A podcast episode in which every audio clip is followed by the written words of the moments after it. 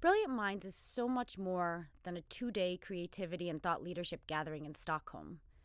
It's a 365 day year round journey. It's the journey of our founders, Spotify's Daniel Ek and Ash Pournouri, the journey of our board, team members, the young entrepreneurs we meet year round whose ideas will change the world. In a small way, it's also my journey. My journey as CEO, as a working mother, as the child of immigrants, as a person who really believes that bringing people together and uplifting each other can make the world better. This podcast is our collective journey. Brilliant Minds is about building collective voice and community everywhere we go, and sharing the bold voices in that community who aren't afraid to challenge the way things have always been done in order to create things that have never been imagined before. In this podcast, I hope you join me in cities around the world where I'll exclusively interview some of the most creative people men and women, young and old, across all sectors fashion, art, tech, music, science, business, food. People that share the values of brilliant minds like transparency, gender equality, social justice, compassion, and a love of the environment. People that aren't afraid to use their voice for change. Follow me at other great tech events, art summits, media gatherings, where I'll give you an inside scoop on where the future is going and how you can help shape it. Join me in the Brilliant Minds podcast, on the go around the world. I can't wait to hear what you think along the way.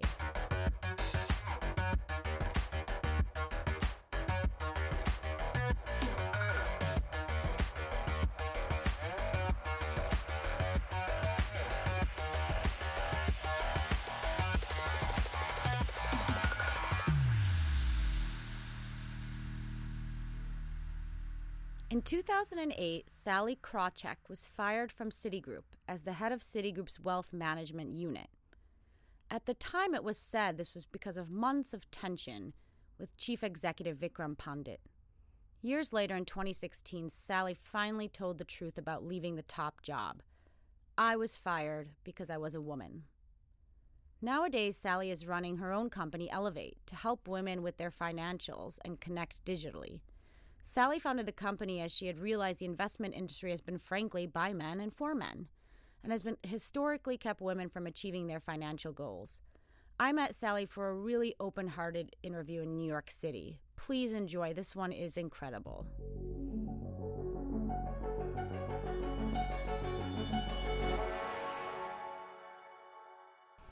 So, the first thing, Sallie, I'd love to start with is this concept. I mean, you've done so much, so it's not easy to find the first thing to do, but um, I think it really struck me the way you were describing your book, and I was listening to your Ellevate podcast, which is mm-hmm. awesome. Thank and you. Kristy Wallace will be coming to a dinner we're having this Yeah, week and great. speaking, and I think it's just exactly what we need. Mhm. Um, but I loved the aspect of, you know, own it, your new Mhm. book, Mm. especially the part that says, you know, we've heard this a little bit already with the Athena doctrine, but that women's skills are really made for this time Ah. and that we're in this time of transformation, right? So Mhm. so how do you keep up? How do you adapt? Right. And I've always said this, like I, I have this funny discussion with my, my husband all the time. I say, I think women are, we become a wife, we become a mother. We have to change all the time. all the time, all the and time. finally, it's our moment. Right, all the I time. mean- I know, I know. And yet it's interesting because so much of the advice to women these days, whether it's the books that are out there, the webcasts that are out there, the performance reviews that we get in, in our companies, are all about telling us to act like men. To be more confident, to be more certain, to be more assertive, to take the seat at the table. I spent my career being told to act like a man, and and and actually, the big moments in my career were the times when I rejected that and really acted like a woman. When I was the only Wall Street executive to return client funds in the downturn because we'd made a mistake. Hmm. I drew upon what the research tells us are very feminine qualities and characteristics of that relationship orientation, that long term perspective, that recognition that we are in business not just to make money, but for meaning and purpose, to make the world a better place. And, you know, we don't necessarily talk about those things on a day to day basis, but these are skills along with women's ability to see things holistically, along with our relationship, I mean, relationship orientation, long term um, risk awareness that we bring to the party that we shouldn't try to dampen. We should allow those things to go free. go Yeah. free. Be free. I love that. That's always my mantra. But I mean, I, I completely agree with you. But I'm sure you've had this experience, and I have, even in my short amount of time. But that doesn't always work. No. No. Sometimes you I got fall fired. flat on your face. Yeah. I got fired for it. I got fired for it. So no, it it hasn't always worked. What I would say though is that the industry in which I worked, which is the most male of businesses, and by the way, I always like to make clear I love men. I've been married to a couple of them. I think they're amazing, amazing. But there's you know too much dessert is a bad Yeah, thing. absolutely. Too many people who are exactly the same in that industry middle-aged caucasian male ivy league educated mathematically oriented analytically oriented testosterone fueled men you and i and every one of your listeners knows deep in our heart that if those trading floors had had more women on them had had more people of color more people of difference more people from different backgrounds from different countries uh, you know a few folks who hadn't gone to you know stanford and wharton and, and and chicago and so on that the crisis would have been substantially less severe. We all know it. And so part of the point i make with the book is i live that extreme right? I live that extreme. Is that what we want? Um, you know is that what's best for business? And the research is really clear that the, the diversity that different backgrounds drives is a positive for business. The research is clear. Why aren't people getting it faster? I mean, because it's theoretical um, because it's my return on equity could be a lot higher. My uh, customer focus could be a lot greater. My employee engagement could be a lot greater. There could be more innovation. If i had this stuff gosh that sounds great. You know that actually means that i can't manage everybody the same. That i have to then really work hard to manage people differently. You know intuitively and i you know so many of us managed by the gut believe that that guy who reminds me so darn much of my younger self i mean he has that brown hair the same way i did when i was a whippersnapper he wears glasses just like mine. There's just no way you can tell me that that person of color from a different country of a different gender of a different sexual orientation there's just no way you can tell me that they are going to do a better job than that person who reminds me of themselves and then they don't they, there's no punishment for it and so it's the theoretical it's easier to do it this way and the final thing is i think our companies put in place these performance management systems that um, really push us toward acting like men really you know reward us for being certain and making the case What's not an example of that? Oh, I saw it all the time when I was at, at the financial services companies. You know, you get ranked on how certain you were, how good you were at making the case, how forceful you were. Um, nobody said, way to go. Um, if you said, you know, I'm not really sure, let's bounce this idea around. And why did they do that? Because they looked at who was in charge before and they said, well, that's what success looks like. So let's replicate that instead of that's what one form of success looks like. Maybe another form will be better for the next leader, or maybe the leader should have this, but other people on the team should have different qualities. And so I, I just think, and, and again, it's all theoretical. It's all theoretical. Is finance especially bad, or do you think this is pretty universal? I mean, you know, we'll get into politics or other things later, but Yeah, you know, t- tech. My late my women friends in tech, we sometimes something will happen over there, and I'll call them and say, "No, you're trying to make finance look good." but it's an extreme. If you look at the numbers, financial advisors are 86 percent male, um, so that's an extreme number. Um, if you look at trading floors, they are the vast majority are male. You look at investment bankers, the vast majority male, and certainly the senior levels. But it's a, you know, I, I sort of think of it as an extreme version of capitalism in companies overall, that they are more that way, um, but that others still have a long way to go. I mean, let's face it, we aren't as far forward on diversity in business, gender diversity in business, as we thought we would be when, say, Lean In came out. I don't think we've bunched. Um, We have not made a lot of progress. Uh, and you know, it's interesting because I I mentioned before we started the interview that I had lived in Sweden and they have these amazing parental leave and these different. But even beyond that, I think the aspect that was interesting is just the values are really focused societally in consensus, collaboration. It's very flat, Mm-hmm. even in the tech industries where our indus- tech people I think can pretend to be flat, but they're really not. Right. Um, it's really transparent and.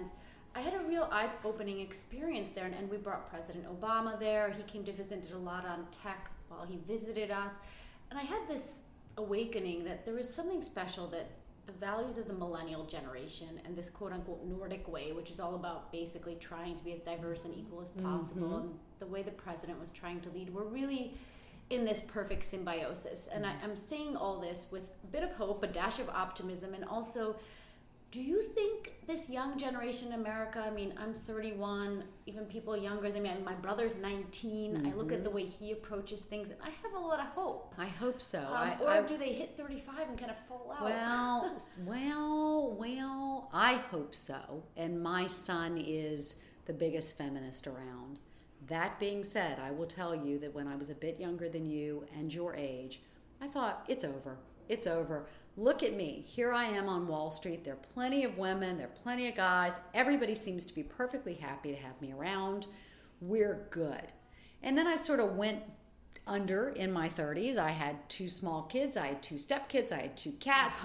I was trying to be, you know, become a number one ranked analyst. I wanted to be director of research. You know, I mean, just going, I was going nuts, right? And pictures of me from then, you do not want to see them. I mean, so tired. And then you sort of pop out in your mid 40s when the kids are old enough that you can catch your breath and you look around and you say, where did all the other friggin' women go? Yeah. Where did they go? Now, what Gloria Steinem says about this is that, yeah, the guys love having us around when we're at our sexual peak. I'm like, Gloria, I never would have said it that way, but okay. But then once you you sort of get a little bit older and not so attractive, they're sort of like, you know, I'm not sure about Yep. that. And that we've been lulled in the sense of it's okay. And so she says women are the only group that become more radical as they age. What I am hopeful. So darn it, right? Darn it. That's so depressing.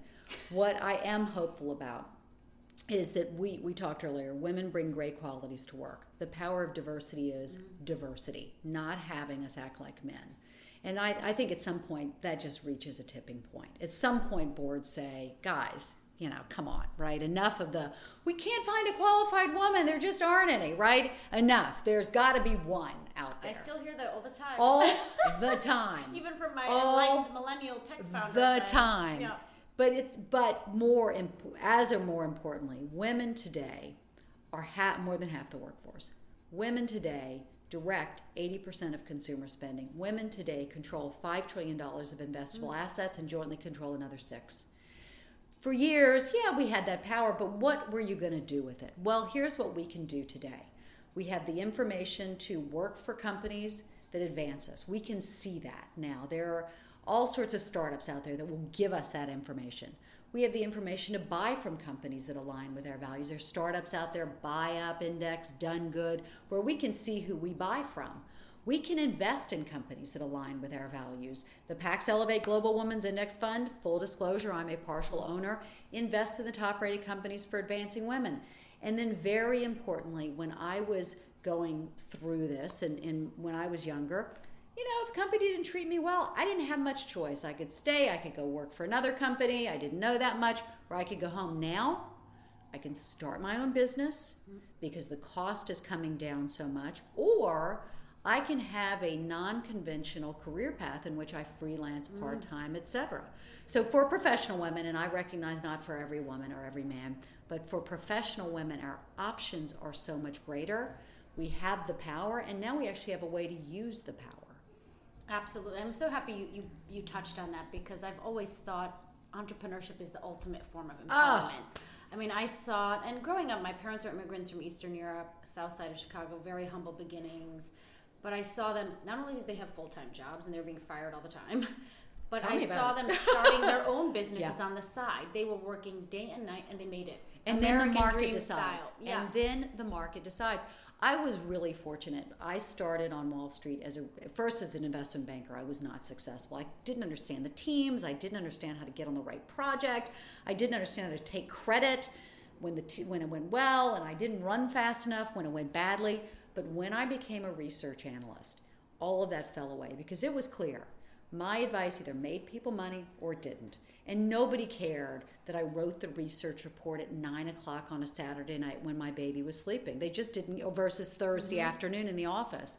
And so I was able to get rid of that gender stuff mm. and am I successful or not? And I could have been unsuccessful. Happily, I was successful. Entrepreneurialism is scary as hell. Even at my age, scary as hell. I woke up this morning. I'm telling you, I was up at 4:30 this morning. I'm starting my my the side of my cheek is starting to quiver. I'm like, is this a terrible disease or is this nerves? And so I've, I've almost confirmed to myself it's nerves. Yeah, I'm sure your your um, listeners will so will write in and, and, say and say I, I think she's actually got Bell's you know some kind of terrible disease or something. But it's scary as hell. But the market decides mm-hmm. and. It, you know you're you're so fully alive with it if you're fortunate enough to be able to do it Absolutely. And I think that um, I want to step back a bit. And you've had such a storied life and career, and you, you talk about it very, you're probably sick of talking about it a bit. But I do want to say two questions. The first, you said, I wish I could take credit for things better. Um, how do you take credit for things well as a woman? Because I think it's still it's such a damn dance. oh, know? it's it's it's a and disaster. ask for money and ask for. It's a, a disaster. It's, it's like a disaster. A one in five chance. Otherwise, it's totally disaster. So taking credit is very difficult. There's research that I only recently came across that women who appear to be looking for power or attention um, evoke the emotion of disgust. disgust and moral outrage among men and women. Oh my gosh. And and of course you look at totally. Hillary Clinton who everybody loves when she's in power and everybody hates when she appears to be looking for power. And by the way, think about how how we as women talk about when we get business opportunities. I, I, how many times have you heard a woman say, and then my phone rang and somebody asked me to do this job and I was, oh, okay, I'll do it. You never hear a woman say, I raised my hand, I looked for the job, because we intuitively know, we have been socialized that women who take credit, look for credit, mm-hmm. look for attention, look for power, are punished for it. You know, what the hell do we do about that? What we do about that is we talk about it that I don't have a better solution. That by saying it, you and I hope your your listeners will say, and there's the police coming to get me for for talking yeah. about it right there. Not only is it disgust, we're in New York, and so the police coming, the police or an ambulance or something. Um, but that you know, I don't have a better way. But the research shows that by bringing it up, and then then it negates it. Then people say, okay, you're right, huh? Interesting. Let me pull back that gender bias that was ingrained in me at the age of 18 months. Okay, got it, right? So it's hard to take credit for something. I and I found, you know, it's funny. I haven't talked to anybody about this. I found when I used to write those research reports when I was in I mean 30, 31, 32, 33, I would never say I. Never I, you know, my research shows I believe I will upgrade. It was always we, and my director of research said, Who the hell is we? I was like, It's the royal we, it's me, myself, and I. But there was something I almost intuitively knew if I was saying I, that it was like, Whoa, who are you? We, you know, we was a better word. But it's almost impossible not to fall into that. And I, I agree with you, and I can't tell you how many mentors I've had that say, you know, because I do this very frequently, whether it's on social media or if I'm giving a speech, I kind of bring myself down at the beginning and kind of the whole self-effacing. And I am quite humble. I mean, mm-hmm. I have this, you know, bipolar. Right. I hate myself. I love myself. Right, right. Many right. of us I do. It. I got it. I got it. But mm-hmm.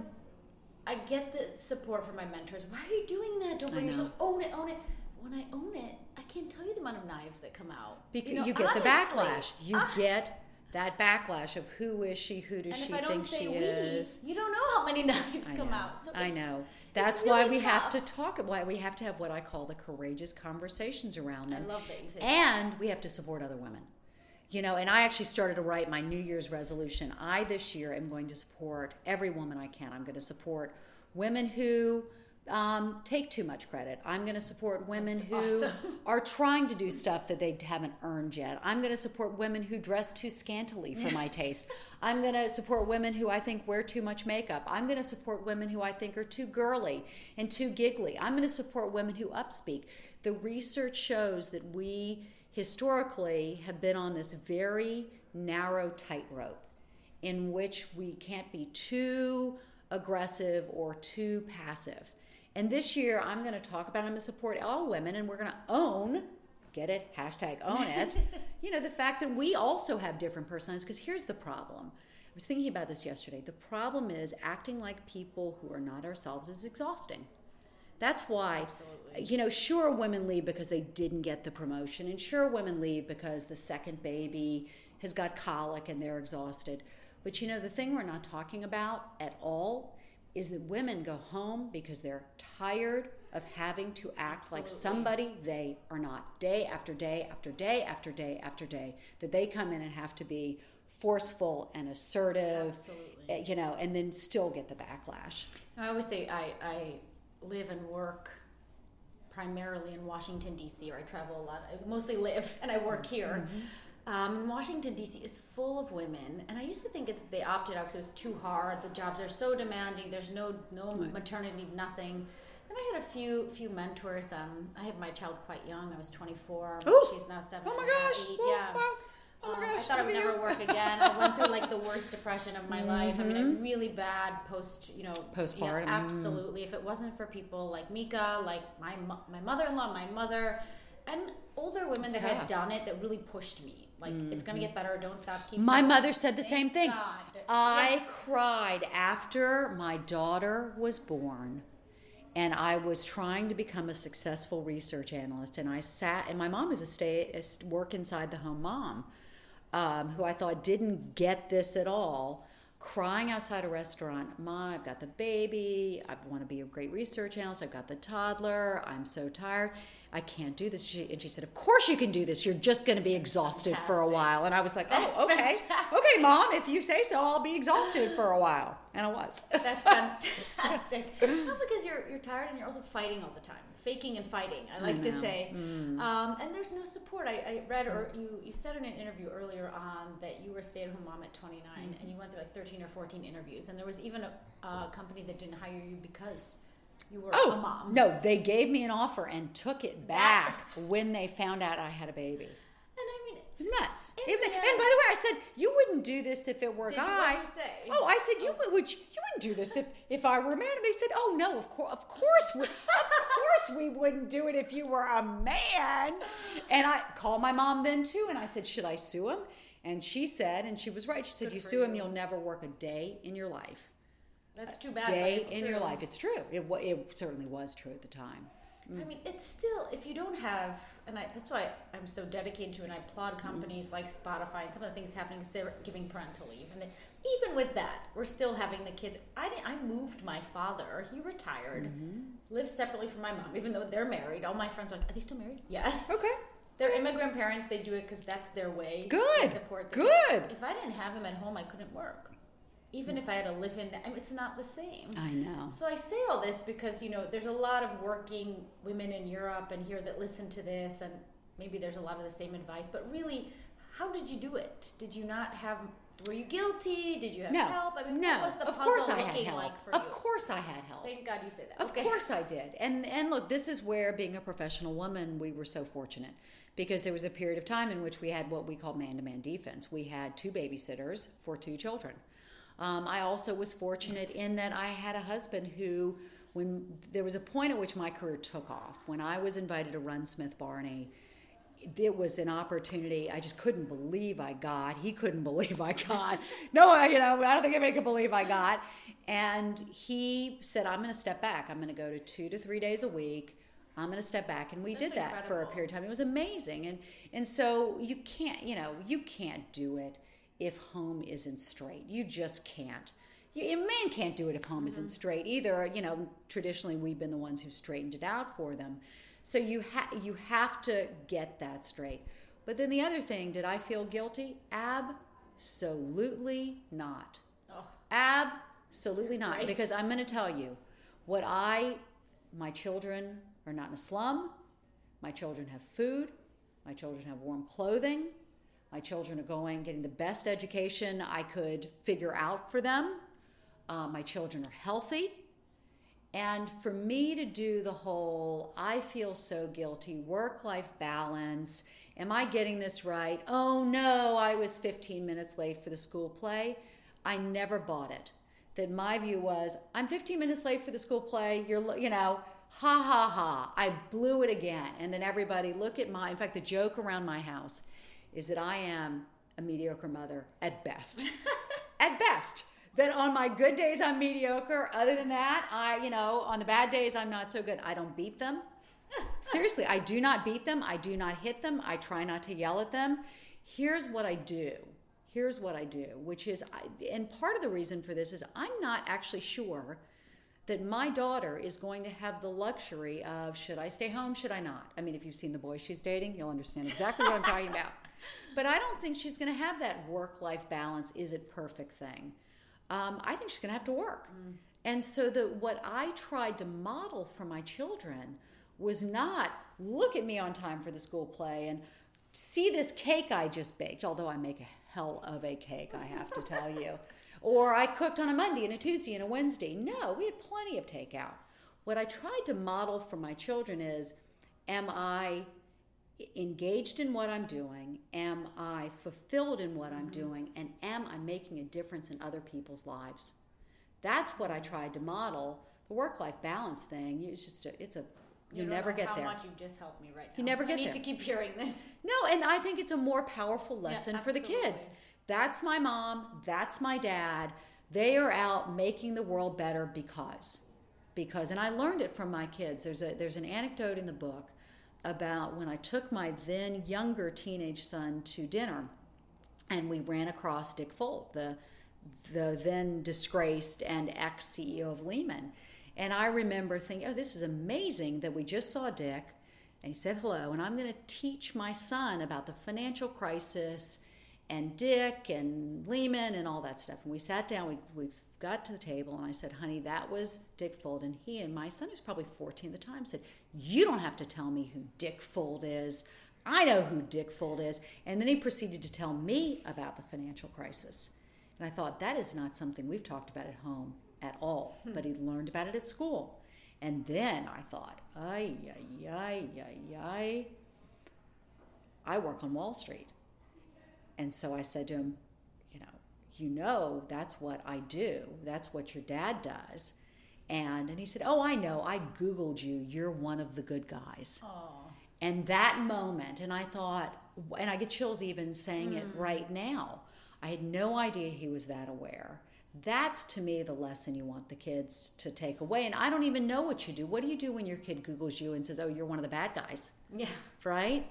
That's you know because they're they're not just picking up on what you're telling them they have ways of learning about what's going on so and cool. i think that's what matters that is so cool mm. i want to talk about the incredible kind of because it is incredible digital platform yeah. you created for investment yeah. but more so this a really progressive and futuristic vision but before that i just want to wrap up because i think it's so timely when we've seen you know i mean i'm happy to say someone that i know and really voted for and was excited about um, I knew this election year would be nasty. It was uglier than I thought. Oh, um, so much uglier. And how do you? You are someone that also recovered and redefined yourself and mm-hmm. grew stronger and transformed from a very public quote unquote mm. failure. I don't believe oh, in yeah. failure. I think it's Oh no, I got I got fired but once and reorged out another how, time. How did you, you know, did you hit a low? Were you like this is going to be fine? Did you take it hard? I mean, it's a really good question. Um, so I'd say,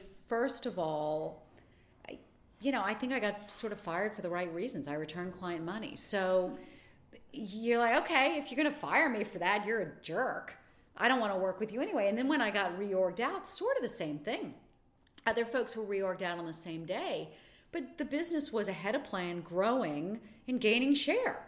And they gave me 20, at Bank of America, they gave me 20 minutes from the time they told me I was being reorged till it was on TV. My dad, I couldn't get him. So he found out about it on TV. So there was part of it which was, and I'm flipping the bird now. Yeah. Like, screw you. With two hands. Screw you. I don't. Why would I want you treat me like that? I've put my life into this. Mm. I put all my efforts into this, and yes, you paid me for it, but I put my soul into this, and you give me freaking twenty minutes. You know, like goodbye. So, so there was that where I was able to not as much at when at Smith Barney and Citi. That that one was a little bit more of a mourning. I really loved that job. I really mourned losing the friends I had mm-hmm. there. But by the second time, I'm like, all right, I've seen this movie before. Get the hell out of Dodge and move on. Um, in terms of the next day, um, so what I find whenever this happens to me, whenever I get fired publicly, I, I like I like to have a global day of feeling sorry for Sallie, um, and I, I celebrate it fully. I do not shower on that day. I accept any and all email tribute that comes in about how sorry they are it happened to me. There's typically alcohol involved in it, so it's a global day of pity.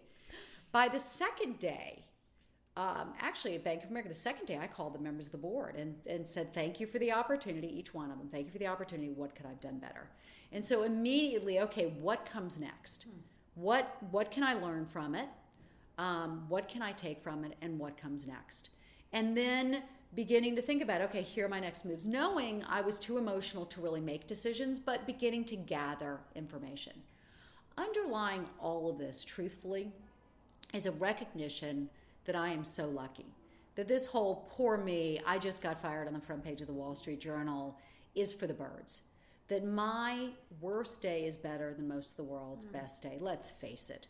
That if you told me when I was 12 years old, I'd do something and get fired on the front page of the Wall Street Journal, I would have been ecstatic. I would do something that mattered enough mm.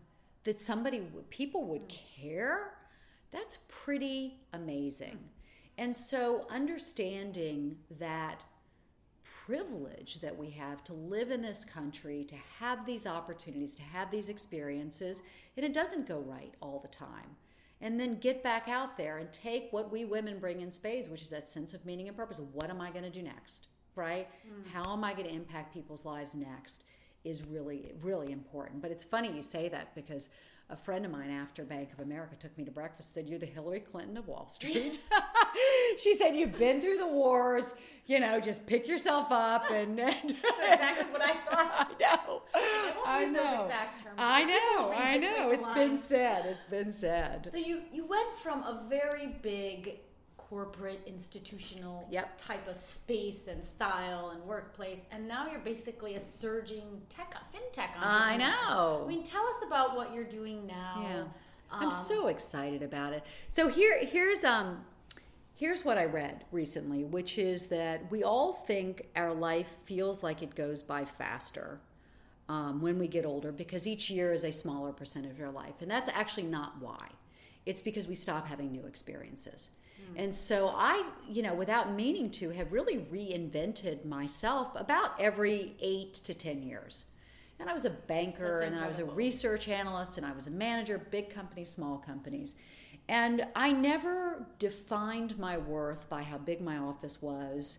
It was big. um, or by the corporate jet, which was amazing. or the car and driver. The you know the one thing I really miss are the fresh baked cookies. That I'm like, oh come on, those were. But really, it's been more about impact. And so, Ellevest, which is a digital investment platform for women, has been built around a recognition that my old industry, Wall Street, we talked about before, very male. Not too surprisingly, at all, does a better job, okay, a way better job for men than it does for women. And as a result, there's something that I didn't even conceptualize till a couple years ago, but there's something called the gender investing gap. And this gender investing gap, men invest more than women do, cost women, your listeners, hundreds of thousands, some of them millions of dollars over their lives. In other words, it's life changing. And so, you know, when I first thought of this, I actually went to the head of a big bank and said, Hey, y'all should go after this. And he was like, Hey, don't their husbands manage their money for them? I said, Hey, I just told you they didn't. Um, and so what we've we've worked to do here, we raised outside money, but what we've worked to do here is to build an investing platform that really meets their needs. And no, it's not having Chardonnay and eating dark chocolate and giggling about our pedicures, right? It is taking into account things like we live longer, our salaries peak, unfortunately, sooner, um, and that we think about investing, excuse me, not as just a means to make more money, but really as a means to reach our goals in life. It's fundamentally different orientation. I really love that mantra, kind of that that logo line you have, investing in a better you, investing in the future mm-hmm. you. So I think that's so. I totally agree with right. you in every aspect that it's not just to be nice or something. The working mother, I mean, even people like me, there's so many people like me that don't have, you know, a very supportive husband and parents and but they're young women, they have great careers, right. they either have one child that they're about to. Mm-hmm we are such an opportunity for businesses. Oh, like, I always say I will put all my information online. If you can do everything for me, right. research private schools, get my groceries, do oh. everything, I will give it all to you and I'll pay. Mm-hmm. mm-hmm. And I mean, that's not what you're doing, but I think this aspirational yeah. vision, like building your future, helping you get those oh. goals. Oh is so cool and rare and brilliant and life changing. Um, it's life changing, right? Money is power. Yeah. And that might feel like, it oh, is. that's a little awkward to say. That makes me feel weird. Money inside is power. Home and outside of home, it's and power. we will not be equal with men until we are financially equal with men. And so I tell some women you should do it for yourself because Eva, look, I was in love in my 20s and we were going to be married for forever. And he was my Prince Charming and it was amazing. And he and my friend had different ideas. I said, say my ex husband and my ex friend had different ideas. And, you know, on top of that, men die so much earlier than we do. And so 90% of women manage their money on their own at some point in their lives. So you got to take control. And, and P.S. I even see it amongst some younger folks now. They'll, you know, is if you if you're not financially equal, you can watch these relationships shift. And you tell me, do Absolutely. you feel better going into your boss and asking for the new assignment, or even the raise, or you know anything? Right? You feel better starting your own business? Do you feel better leaving a bad personal relationship if you have mm-hmm. more money or less? More. Okay, fine. You don't want to do it for yourself. How about your daughter? Do you really want your daughter to see you out of control financially? Do you? Mm. You don't. And there's not a man or a woman on this planet who should want that for their daughters. What kind? I mean, that's an amazing point, and and I'm sure that you've gotten both the type of feedback I'm giving you, which I think is the right feedback. This is amazing, but also some backlash and oh, yeah. i hear it all the time when i you know i'm personally and i don't care you know i have lived in a place where there are quotas even non-traditional i mean kind of unspoken yeah. ones they work part of it is naming and shaming part of it is people think this is what they have to do to be part of the mainstream right. um, so many women say i don't want to be quoted in I don't. Oh, I know. I always say, listen, I had nothing growing up. Any line you would throw me, I would take. If it's a woman, great. If it's because I have brown hair, great. But, I um, but you must get that with what you're doing too a bit. Like, well, I, I, get a few things. Well, so I get a few yeah. things. I get a few things. So from women is so interesting, so interesting. When we first surveyed this, we had about 55% of the women we surveyed said, "Oh, an investing platform for women that sounds amazing." 45% did this. I'm flipping off yeah, again. Once again, good. once again, once again. Um, and when we said why, they said, because I don't need something dumbed down. I don't need something that patronizes me. I don't need remedial financial education. I don't need junior varsity. We said, hold on a minute. Actually, and we see this on Facebook some too when we do mm-hmm. our do do the ads. Women will say this, and other women will go check out the site and circle back and said, hold on a second. Actually, I've done some research, and this is the most advanced investing algorithm there is. This actually provides the most highly customized investment portfolios that there are. This is better in there, you know, they'll say, than what's out there. And all of a sudden you say, oh, oh, oh, well, that's interesting. Here's the part that is so depressing um, and, ugh, you know, de energizing um, is that nobody has assumed four women is smarter. Nobody. They've either That's, assumed, yep, good, but no one's assumed it's smarter. So we'd love to break that mold a little bit. The second thing I'd say, and I thought you were going with the question, is you know, what's interesting is some of the guys get angry about mm. it. I will publish. So when I first started writing on LinkedIn, it was such a happy place. I would write, this is, you know, this is where I see the banking industry going. And non anonymous professionals would say, excellent piece, Sallie. In, in addition to the outstanding points you made, I would like to add another point, you know, and then the other one, even better point, Joe. I think the way, you know, and it's like, okay, we're, we're doing this because it's non anonymous and we're all just fine, great. Different from Twitter, different from anything else. Well, forget it. That in the past year, and we can, you know, put lots of hypotheses as to why, it has gotten rude as hell. And that I will write about the gender investing gap or the gender pay gap, and it is, this is bullshit, excuse my language, this doesn't exist this is you women whining. Why can't you just, if you were as good as the men, you get paid more? And you're saying, you know, I can see you, right? By the way, and I, I end up having to put this in my publication super fast, you know, quick footnote, very important footnote. If women earn more, it, it's good for you too. Have any women customers? Oh, right. If they earn more, they could buy more stuff from you and you could do better too. You know, gender investing gap. Oh, if women invest, that could be capital for your business, you idiot. you idiot. But you have to put that in. It, it, but there's that sense of, on a relative basis, we know what's going on. I want to be ahead, right? I, I view myself relative to others. But it has changed changed, changed in the past year? I'm constantly questioning myself because I I go through these cycles where sometimes I think, well, maybe I shouldn't like label. I'm putting together an event. Maybe I should label a women's panel. Maybe mm-hmm. I should mm-hmm. say this is an innovators panel and put four women up. And I used to do that a lot. Right. mm-hmm. Even in the mm-hmm. embassy, I would create a lot of events, especially around women's. But then I said, you know, of course, the classic. If you name it a women's entrepreneurship event, no men come. Mm-hmm. So I would say it's an innovation event, right. then they would all come. But then I think no, I don't want to do that. I want to make a point. You got to hammer it in and kind of call it right. what it is. Right.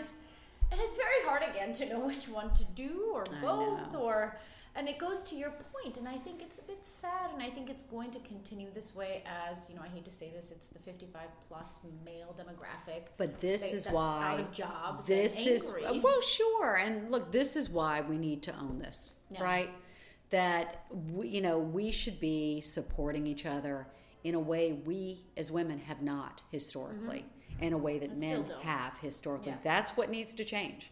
I was queen beed. In fact, the woman who I wrote about in the book who queen beed me, of course, reached out to me about three weeks ago. Haven't heard from her in years.